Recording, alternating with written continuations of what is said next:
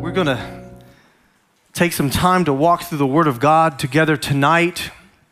It's going to be a good night in His Word. Blessings to all of you. You're looking wonderful. Welcome home, King of Kings family and members. Welcome everybody watching online as well, Kings Community Live, Facebook Live, YouTube, other platforms around the world. Welcome to Jerusalem. We're so happy you're here with us today. And we do say Happy Third New Year to you this year. So Happy New Year. Those of you that are familiar with that practice, obviously, you have your God-appointed New Year, Nisan 1, and that's 2 weeks before Pesach. And then you've got your kind of modern Israel and spiritual New Year at Rosh Hashanah, the blowing of the trumpets. And then you have this Gregorian New Year that we are now all part of that circle as well. So happy third New Year. Hopefully, I said to the team before service, it's kind of like God is just like, guys, you know, you need as many new starts as you can get. So just keep repenting, and that's a great response to that. But we're glad you're here tonight. You know, we've got some very special people here tonight, and I just want to be careful that I do this in a sensitive nature, but we do have the leaders of some of the other King of Kings congregations here tonight. The leaders of Elahi Melek are here, and they haven't gotten a chance to be with us for a while because of security reasons, but we're so happy they're here with us tonight. So bless you guys. We love you. We miss you. And for security reasons, I don't mention their name at this point, but we're blessed that you're here with us, you and your family. We also had an expanded family this week. Are you ready for this? Listen, we have a brand new family member congregation in the King of Kings family, and it is called Kehilat Puria. And the newly appointed leader happens to be with us tonight, Pastor James. Welcome here. Glad you are on the front row. Very excited for you. We were with you in the new congregation to the King of Kings family, but it's not a new congregation. It's 18 years old. Eric and Terry Morey are the planting and founding members. They're doing a wonderful job, and I got a chance to be with you at that campus this past Friday night for Shabbat. What a wonderful time. We did kind of an official baton toss. They officially came into King of Kings. We installed you as elder, and I know you're finding a new place to live up there, but we're so happy for you and Melissa and all that you mean to our congregation and really to the network of congregations here at King of Kings. So what an exciting time to just get family. You know, you guys are family with us. Those of you online, I wanted to mention a few of the countries because I didn't get to do it last week. Welcome from Poland, all around the United States, also other parts of Israel, from the Philippines, from the Netherlands. People are watching from Kenya and Norway, Austria, Australia, Finland, Slovakia, Brazil, Singapore, Trinidad and Tobago. I don't know if that's Trinidad and Tobago or if it's just one place they're watching from, but maybe two places. Canada, Indonesia, the Czech Republic, India, China, South America, South Africa, France, and many others. We welcome you to King of Kings. Glad you are with us tonight. Listen, I promised you one of those important announcements, and we're going to dive into the Word. That important announcement is this. We always want to be, one of our pillar vision points at King of Kings is that we want to be a catalyst of unity for the whole body of Messiah. Now, we do that in lots of ways. We do that with our prayer centers and our counseling centers and our soup kitchens and our distribution centers and our Aliyah help centers and things like that. We do it through planting new congregations and adopting congregations from all over the country in various languages. We have lots of languages in our community. I mentioned a few weeks ago, we opened a brand new congregation in Batyam, and they speak a mixture of Hebrew and Portuguese, right? They're new, Kedur Sheleg, to the King of Kings family. But another way that we do it is we try to promote opportunities for other congregations, not just our own, but other congregations to come together and their pastors to come together, worship teams to come together, and to have nights of prayer and intercession and worship together. Now, we've been doing this historically. We did one in November to a great success. Well, the next one is on the calendar. We planned it this past week, so I'm announcing it to you. The pastors have already been told in Jerusalem, but if you're anywhere near Jerusalem, or even if you want to drive in, write this down. Wednesday night, January the 10th. It's about a week and a half away. Wednesday night, January the 10th, right up the stairs in the Celebration Center, so we get the pleasure of hosting again. And we've got a commitment from, I believe, 22 congregations have already committed to join us that night. So you better get there early, because those of you that were there last time, you might remember there were no seats left. That's not an exaggeration. There were literally no seats left. There was also no air conditioning left. I don't know if you remember that. That was before we got the cold front. So praise God, it should feel a little better this time. The early birds took all the AC. But it was a great night of prayer, intercession, and worship. Come and join us. Be part of the wider body of Messiah. Be part of a catalyst of unity. Okay, let's dive into part two from last week. Part one was last week. Part two was this week. We're talking about what should Israel look like? What should Israel look like? And as a quick recap, you can always go to the archives and check this out. Oh, before I get any further, I got to just mention, thank you, Holy Spirit, to remember. It wasn't just that the congregations got bigger. Our community got bigger this week. Those of you that know Dan and Angelica, they just had a baby this week. So hallelujah, Mazal Tov to Dan. And you might have said, hey, I thought the video announcements were a little different today. Normally, there's the slides and somebody is talking over the slides. And you notice today, it was a little quieter. There was no one talking over the slides. Well, that part happened while Dan was having a baby. Or his wife was having a baby, but he was right there next to her. So we said, look, just make it simple, however we can do it, plain vanilla. We're so happy to have the new baby boy, Eliab Boaz, I believe. And thank you, bless you, Mazal Tov, Dan, Angelica, we bless you guys. So not only the whole network got bigger, our own congregation got bigger. That's why we always talk about kingdom expansion mentality.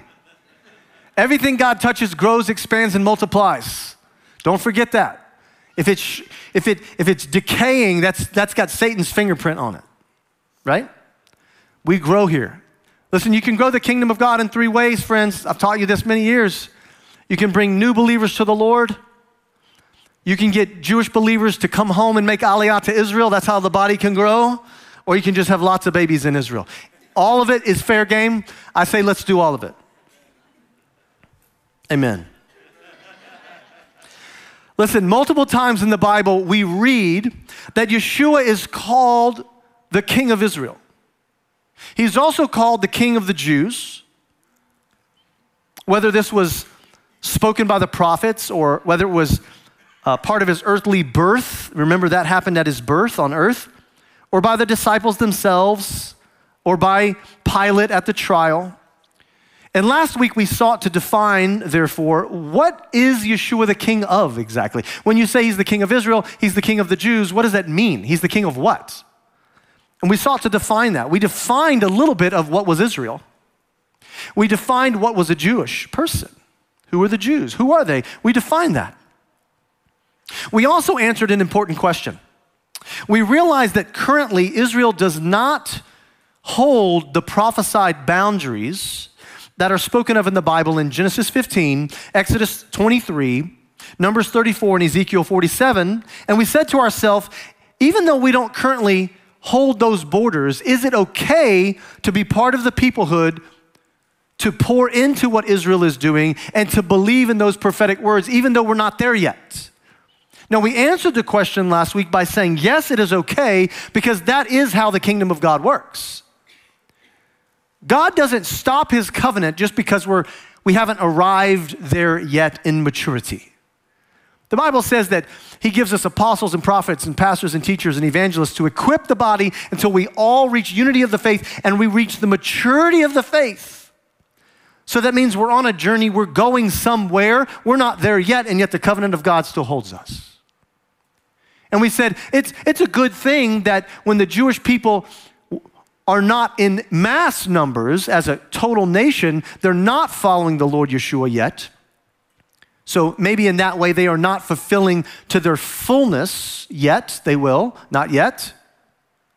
But it's a good thing that he didn't strip his covenant from them, because if he did that, then where the body of Messiah falls short, he should have already stripped his covenant from us. And then we went over all kind of statistics last week that made that point very relevant. God is a covenant-keeping God. He loves to make promises. He loves to keep promises. He's not slow, as some of us suppose. He is patient while we reach maturity. Israel is not mature today. But we want to walk on a journey with Israel, with the Jewish people, till they reach the fullness of their calling. And we're going to be patient, and we're going to love them and serve them along the way. So now that we've spoken of that as a recap from last week, and we've spoken of the prophecies of Yeshua being the King of Israel and the King of the Jews. As a matter of fact, last week we even put up a map of today's modern Israel versus a map of the prophesied Israel, and you notice the humongous. What was great about last week was when we put up the prophesied Israel, there was like this big gasp in the audience. Like, ah, I forgot how big it was supposed to be because we're so tiny now. Hang in there. God's doing a great thing. I don't know how he's going to do it. I'm glad he's doing it, not me. But we acknowledge that there's a fullness coming according to prophecy. So when I say the question tonight, and I ask the same question again, what should Israel look like? Tonight, I'm not talking about boundaries. I'm not talking about borders. Tonight, I'm talking about what should we, the people, look like? How should we live? What are we maturing into? I'm talking about that type of what should we look like. So let's remember, as we start on this journey tonight, what should we look like? Well, let's first start with this question of why were the Jewish people chosen? Before you can get to what should you be, you might first ask the question is, how did you even get that calling to be that? Go back in time and you have to go to, well, what were they called for? Why? What's the why behind all of this? And we start in Deuteronomy chapter 7. Deuteronomy 7, 6 and 7. God says, "For you are a people holy to the Lord your God. The Lord your God has chosen you out of all the peoples of the face of the earth to be his people, his treasured possessions. The Lord did not set his affection on you and choose you because you were more numerous than other peoples, for you were the fewest of all peoples." So again, we're called his people, his treasured possessions. No, you didn't do anything. No, you weren't big and strong. No, you were not impressive. That's not why I chose you, but I still chose you. So therefore, we have to come to our first key phrase of the night. Israel was not chosen because of something they had done, but for something they were being asked to do. The chosenness of Israel is a job description. It is not a name tag. We say that, you know. You don't get to, the Jewish people were never supposed to walk around with like an Israel jersey that said chosen on the back, and just so everybody remembers, I'm chosen, we're chosen. No, it was a job description. They hadn't accomplished anything when God chose them. It was a job description of what they were going to be called to do. And we notice that phrase, his people and his treasured possessions. So what was Israel supposed to be when God gives them such a great offer? He says, you're gonna be my people, right? And you're gonna be my treasured possession, right? So what were you supposed to be in terms of that? Well, Deuteronomy 10 helps us a little bit here. Deuteronomy 10, verse 12. "And now, Israel, what does the Lord your God ask of you but to fear the Lord your God, to walk in obedience to him, to love him, to serve the Lord your God with all your heart, and with all of your soul, and to observe the Lord's commands and decrees that I'm giving you today for your own good. To the Lord your God belong the heavens, even the highest heavens, the earth and everything in it. Yet the Lord set his affection on you and your ancestors and loved them, and he chose you, their descendants, above all the nations as it is today." So again, you have this chosenness passage. You have this, but you're my people passage. You're somehow special in one sense of the word. And these two selections speak of a chosenness. But not a chosenness that just sits on a shelf. It's a chosenness that comes with responsibility. And I think that's maybe where some of us forget about the covenant that they made with God. You know, we could also go back to the origins of the covenant itself with Abraham, where this whole thing started. The whole process began about being chosen.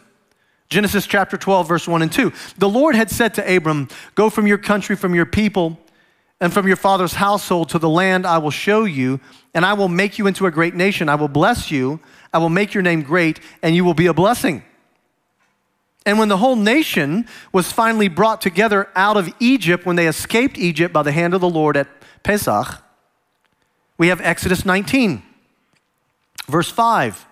Now, if you obey me fully and keep my covenant, then out of all the nations you will be a treasured possession. And although the whole earth is mine, you will be for me a kingdom of priests and a holy nation. These are the words you are to speak to the Israelites. You see, these are compilation scriptures that form a pattern. And we can see that Israel was not called because they were mighty, but they were called for a purpose. The purpose they were called for was in the last verse. You were called to be a kingdom of priests and a holy nation, a treasured possession, which means by the very nature of that calling, you, Israel, you Jewish people, you do not get to live like everyone else. You don't get to do it. You're called to live holy, separate, consecrated lives. You cannot be like the other nations. You're called to be a priest nation, not a follower nation, a leadership nation. You were called to be an example nation. Don't do it like they do it. Set a better example and make them follow you. That's what Israel was called to do. And that's why even in the Messianic Jewish world, you know, it's a good point to bring up because we just came through holidays and you can tell a lot of people are still traveling. But even during certain holidays of the year, and it comes around 2 or 3 times a year, we have this sense of, do we participate or do we not participate? Do we jump in or do we do it like half-hearted? Like, where do you go? Well, part of that angst, you have to understand from a Messianic Jewish point of view, it comes from the idea of we are not supposed to join in with the nations to do their thing. And that's where the tension comes from. And then we have to find ways to say, okay, we're not doing it like the nations. We're not doing it for their reasoning. We're doing it for a different reason. And then others have a sense of, okay, that means I can kind of latch on and dive in and participate. And others still feel like, I can't. The Bible says don't do that. And so there's this, what I consider a holy tension, and it's okay. God will lead you. The Holy Spirit will instruct you. He will give you wisdom when you need it. But that's where it comes from. It doesn't come from nowhere. It comes from these types of passages, knowing that Israel was called to be a leadership, priestly, example nation, and they were actually commanded, do not do it the way the nations do it. That's where that comes from. It's where the tension comes from. So, therefore, what should it look like? Now that we understand the calling. Well, let's look at a couple of other passages that might help fill in the gaps. Deuteronomy 18, verse 9. When you enter the land the Lord your God is giving you, do not learn to imitate the detestable ways of the nations. That's where it comes from. When we start to look too much like the people around us, and we live like them, we talk like them, we watch like them, we type like them, we Facebook like them, we celebrate like them, we eat like them. All of that, we've been warned. Don't do that. That is not what you were called to do. Now, again, maybe there's Jewish people in the house today. I know there's a bunch of us. I'm not Jewish. I always remind you of that. I'm married into a Jewish family. I was raised in a Jewish home. But there are Jews in our family here, and there are non-Jews in our family here.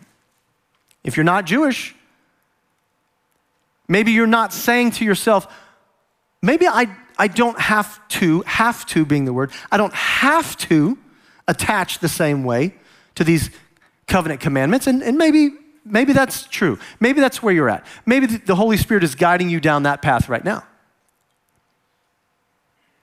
But if you want to, and I'm not sure why you would not want to, if you want to, it's all available to you. And what did it say? Remember the verse I just read up there? And it said, I'm doing this and I'm teaching you this for your own good. And when God says to me, I'm sharing this to you, I'm sharing this with you for your own good, brother, sister, I'm trying to run toward that. I'm not trying to run away from that. But that's me. You might do it differently. But these compilation scriptures, you're going to see a theme. Look at Deuteronomy 14, 1 and 2. You are the children of the Lord your God. Do not cut yourselves or shave the front of your heads for the dead people. For you are a people holy to the Lord your God. Out of all the peoples of the face of the earth, the Lord has chosen you to be his treasured possession. So again, just because you see them do it, you don't do it like them. Deuteronomy 26, 18. And the Lord has declared this day that you are his people, his treasured possession, as he promised, and that you are to keep all of his commandments. He has declared that he will set you in praise, in fame, and in honor high above all the nations that he has made, and that you will be a people holy to the Lord as he promised. How? When? Why? Because you don't do it like them. You're a leadership nation, priestly nation, example nation. Do not do what they do. Don't be influenced by them. You influence them. And I think the body of Messiah today needs to hear this word, because we are in an age right now, whether it's through education, indoctrination, and poison, or whether it's through university poison, or whether it's through media poison, or whether it's through social media poison, or whatever it may be, intimidating spirits in the world. We are so influenceable. Did I just make up a word? I could have. I like it. Write that down. Instead of being the influencers, we are being influenced by the world. And for some reason, people of God, there seems to be a draw in us to try to look as much like the world as we can without crossing a line. If we could just be cool enough, sing the right songs, look just like them, work like them, live like them, eat like them, whatever it may be. It's almost like we just want to snuggle up next to the way the world does it, because maybe they'll listen to our message. And if we have not learned anything in the last 2,000 or more years, it is not, we don't snuggle up next to the nations and hope they listen to you. You live different than them, separate from them.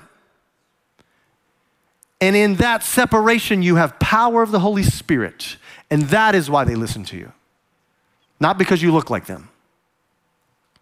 And the sooner we learn this, the more effective we'll be. Be careful, people of God, how you're being influenced, what you're choosing, how you're choosing to live your life. And what are you basing that off of? We want the power and presence of the Holy Spirit, but we must live differently, because with a calling comes that responsibility. And you might say, man, that's a heavy weight. Yeah, but look at it this way. Look at the good side of this. Israel also does not get treated like the other nations.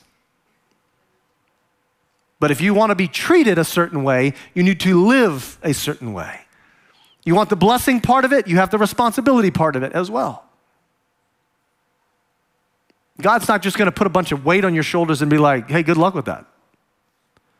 No, it's, hey, guess what? You get power that no one else gets. You get a covenant that no one else gets. You get promises that no one else gets. You get a land that no one else gets. But living in that responsibility is important. So we continue. The main reason that Israel needed to live separate from the nations is that they would be consecrated and made holy to the Lord in order to live a priestly life. A priestly life. Just imagine a priest. A priest has to serve in a particular way. They have to live a certain life. A priest had to marry a certain kind of person. Go back in the Torah and look at it. They had specifications on who they could marry. They had to wear special garments. They had to eat special food. They had to say special prayers. There was a script for them. There was discipline for them. There was patterns for them, because they were not like everyone else. They were the priests.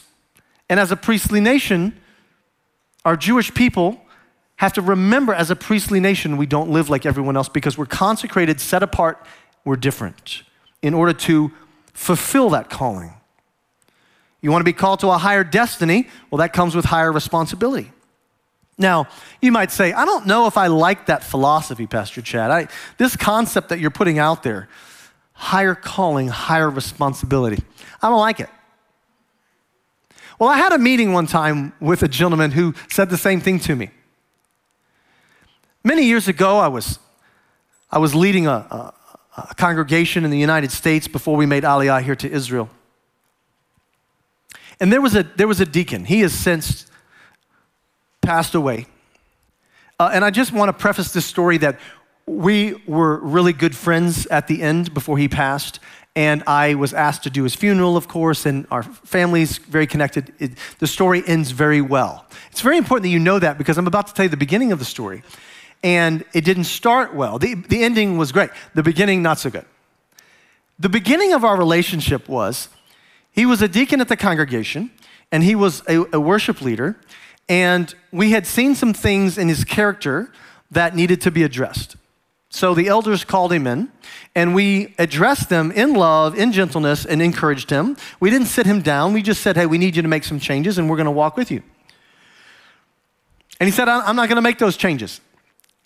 And I said, well, listen, here's how it works. If you want to be a leader in this congregation, you want to be on this stage, then you're going to be called to a higher standard of righteous living. And he said, that's not right. I said, well, listen, that's not like a rule I made up. Like, they didn't just make that up today. That's actually in the Bible. He said, I've never heard of that. I said, whew. Maybe you don't need to be a deacon then. My goodness. I said, have you never read 1 Timothy chapter 3, Titus chapter 1, Acts chapter 6, and more? He said, what are you talking about? I said, well, this seems like a teachable moment. Let's grab a Bible. So we took the Bible out. We read all of the prerequisites of being a leader. Like, you don't get to be a leader if you don't fulfill these things. You don't get to have that calling without these responsibilities.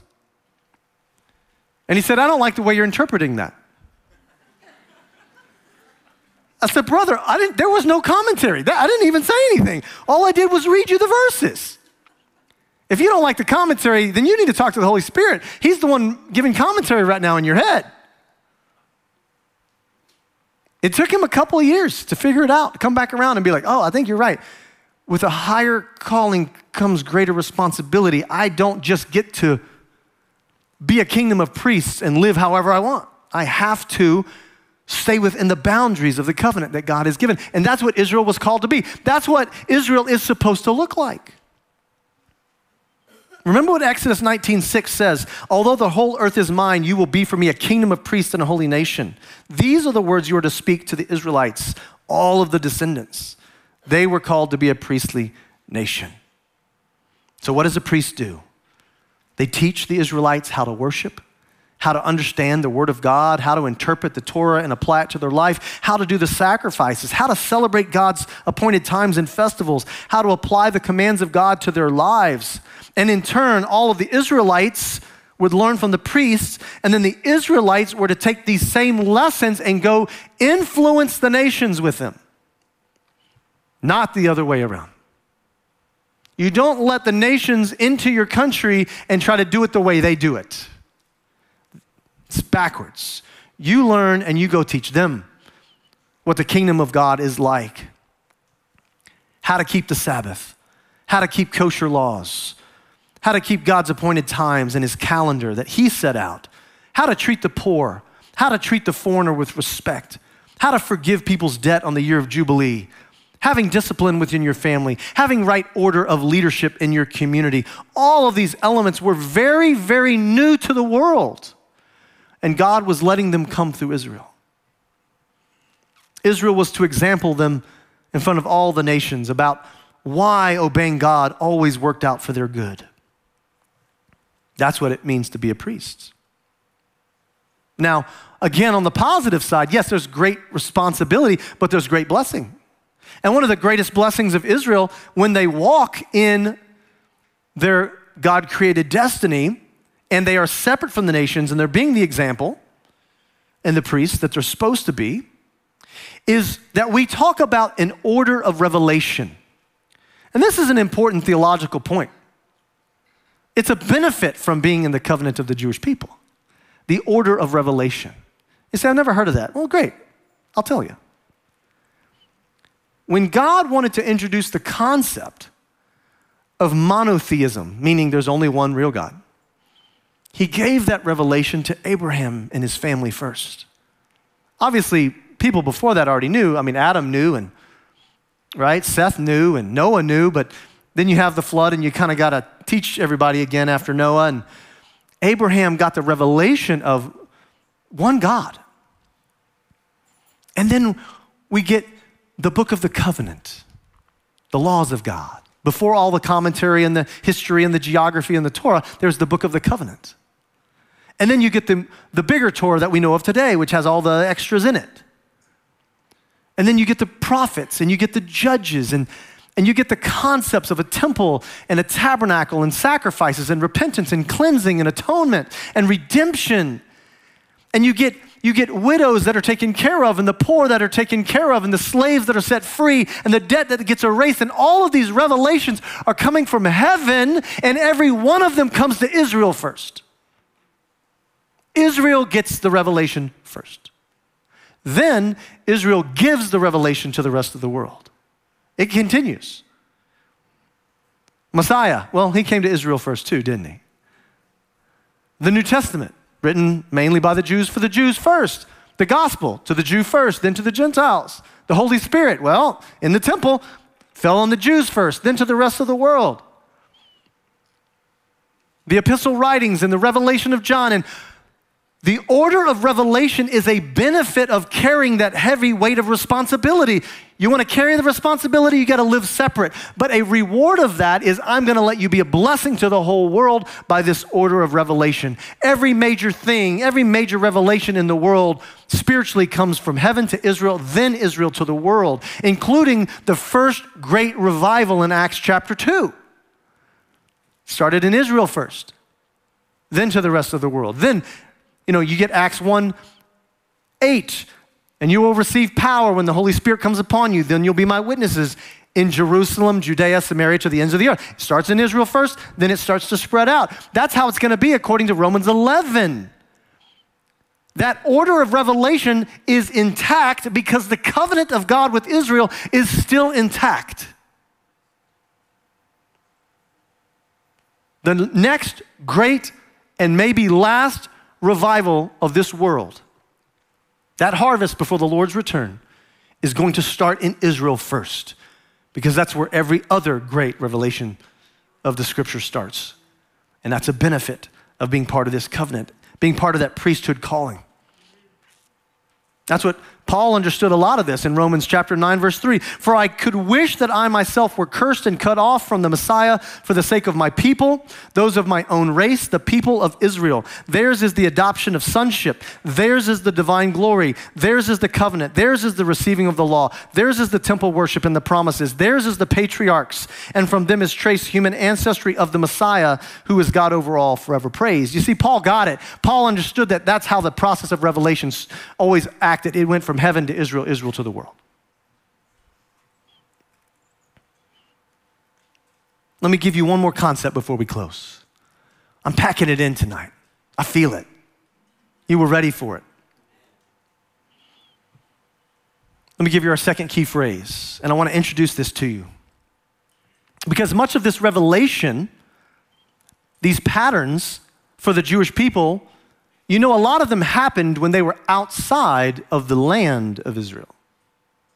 So I don't want you to mistakenly think that it only applies to the Jewish people when they're in the land. Well, there are certainly some commandments and some promises that only exist inside the land. Like, you can't fulfill the promise of having the promised land if there is not a promised land.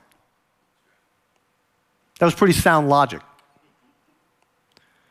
You also can't necessarily deal with the same harvest, you know, details if you're outside the land. Maybe another country's land or weather works differently. But a good majority of what God is promising and what he's commanding them can happen inside the land or outside the land. And it's an expectation of God, especially in the moral code elements, is that it continues to happen outside the land if that's where you are. And we call that the jurisdiction of Israel. The jurisdiction of Israel, this is a key phrase that you can put up on the slides. The jurisdiction of Israel explains the authority of God and the continued calling of the Jewish people wherever they live, even if it is for a time outside the land of Israel itself. You say, do you have any examples of that? Yeah. The Torah was given to Moses outside the land of Israel. All the feasts and festivals were given outside the land of Israel. You could just read through the Torah and you can understand all that has to happen, even if you're outside. I'll give you a couple of them here real quickly. Exodus 12:20, eat nothing made with yeast, talking about the Feast of Unleavened Bread. Eat nothing made with yeast wherever you live. You must eat unleavened bread. Wherever you live. Well, what if I don't live in Israel? Doesn't matter. Wherever you live. Leviticus 3:17. This is a lasting ordinance for the generations to come. Wherever you live, you must not eat fat or any blood. Leviticus 23:3. There are 6 days when you may work, but the seventh day is a day of Sabbath rest, a day of sacred assembly. You are not to do any work. Wherever you live, it is a Sabbath to the Lord. You know, Sabbath doesn't die when you leave Israel's borders. It exists because the promise exists. Numbers 35, this is to have the force of law for you throughout the generations to come wherever you live. And you can go back and fill in all the context, because all of these passages where it says wherever you live was preceded by a long list of commandments. Do these no matter where you live. That's called the jurisdiction of Israel. Wherever there is a Jewish community, wherever there is a Jewish family, whether it's in Israel or outside of Israel, they are still called to be a kingdom of priests, no matter where they are. This, my friends, is how Israel is supposed to look. A leadership nation, a treasured possession, an example nation, and a priestly nation. And you cannot do any of those things if you look like the world around you. You disqualify yourself. And you say, Pastor Chad, that was some really good history. We really appreciate it. It feels like tonight's lesson was far away from me. Friends, it's not far away from you. Please remember, New Covenant believers, you were also called a kingdom of priests and a holy nation. And that same dynamic of living a consecrated, separate life according to the Word of God applies to you. No matter who you are or where you live, that same principle applies to you. And that's why there's tension sometimes in our life. Should I act like that? Should I participate in that? Should I celebrate like that? Should I eat like that? Should I dress like that? And what I want to encourage you tonight is when you feel that tension, just go back to the Word of God and ask the Holy Spirit, how are you asking me to live? Because you too are a kingdom of priests. But with that calling comes that responsibility. And you too, you get major revelations, just like the Jewish people got, because you have the Holy Spirit. The world doesn't have that. So don't let tonight's lessons be far from you. As a matter of fact, I think tonight's lessons was specifically for you. That as we turn into this next version of a new year, think about how you live. Think about your calling. Prayer team, now's the right time. Prayer team, if you'll come up. Tonight, if you just need to take a few moments in prayer, ask the Lord, what is your calling? And then ask Him, am I living out my calling? Am I what I'm supposed to be? Do I look like what I should look like in my choices and in my life? Over the last 2 weeks, we've answered a lot of questions. We've answered, what is Israel? Who are they? Who is a Jew? Why was Israel called? Why was Israel chosen? What was Israel supposed to grow into? Where was Israel supposed to be located? What was its borders and its map? What is this jurisdiction of Israel? Where do the commandments apply? How do you act like a priestly nation? We've answered a lot of questions, but I don't want you to leave here tonight without asking the Lord your questions. What am I supposed to look like? What am I supposed to live like? Our prayer team is ready. We're going to worship again for a few minutes before we close, but let me pray over you. Father in heaven, Father, we're just so impressed. What a great Father, Creator, God, ruler, lawgiver, powerful helper you are. You give laws for our good. Let us remember that. God, you've called us all, if we're believers in Yeshua tonight, from any nation, either in the room or watching, we are a kingdom of priests and a holy nation. And it is time we start living like one. That means tougher choices. It means more discipline. It means not looking like the world. It means living separate from the world, being infused with Holy Spirit power that is attractive to a world that is losing hope quickly. Thank you for calling us into this, but also empowering us to live a life that's not necessarily easy to live when you're living upstream, against the grain all the time. Give us hope, give us encouragement, and give us passion for your kingdom, we pray. In Yeshua's name, amen. Come and receive prayer. We're gonna worship and then we'll close in just a minute.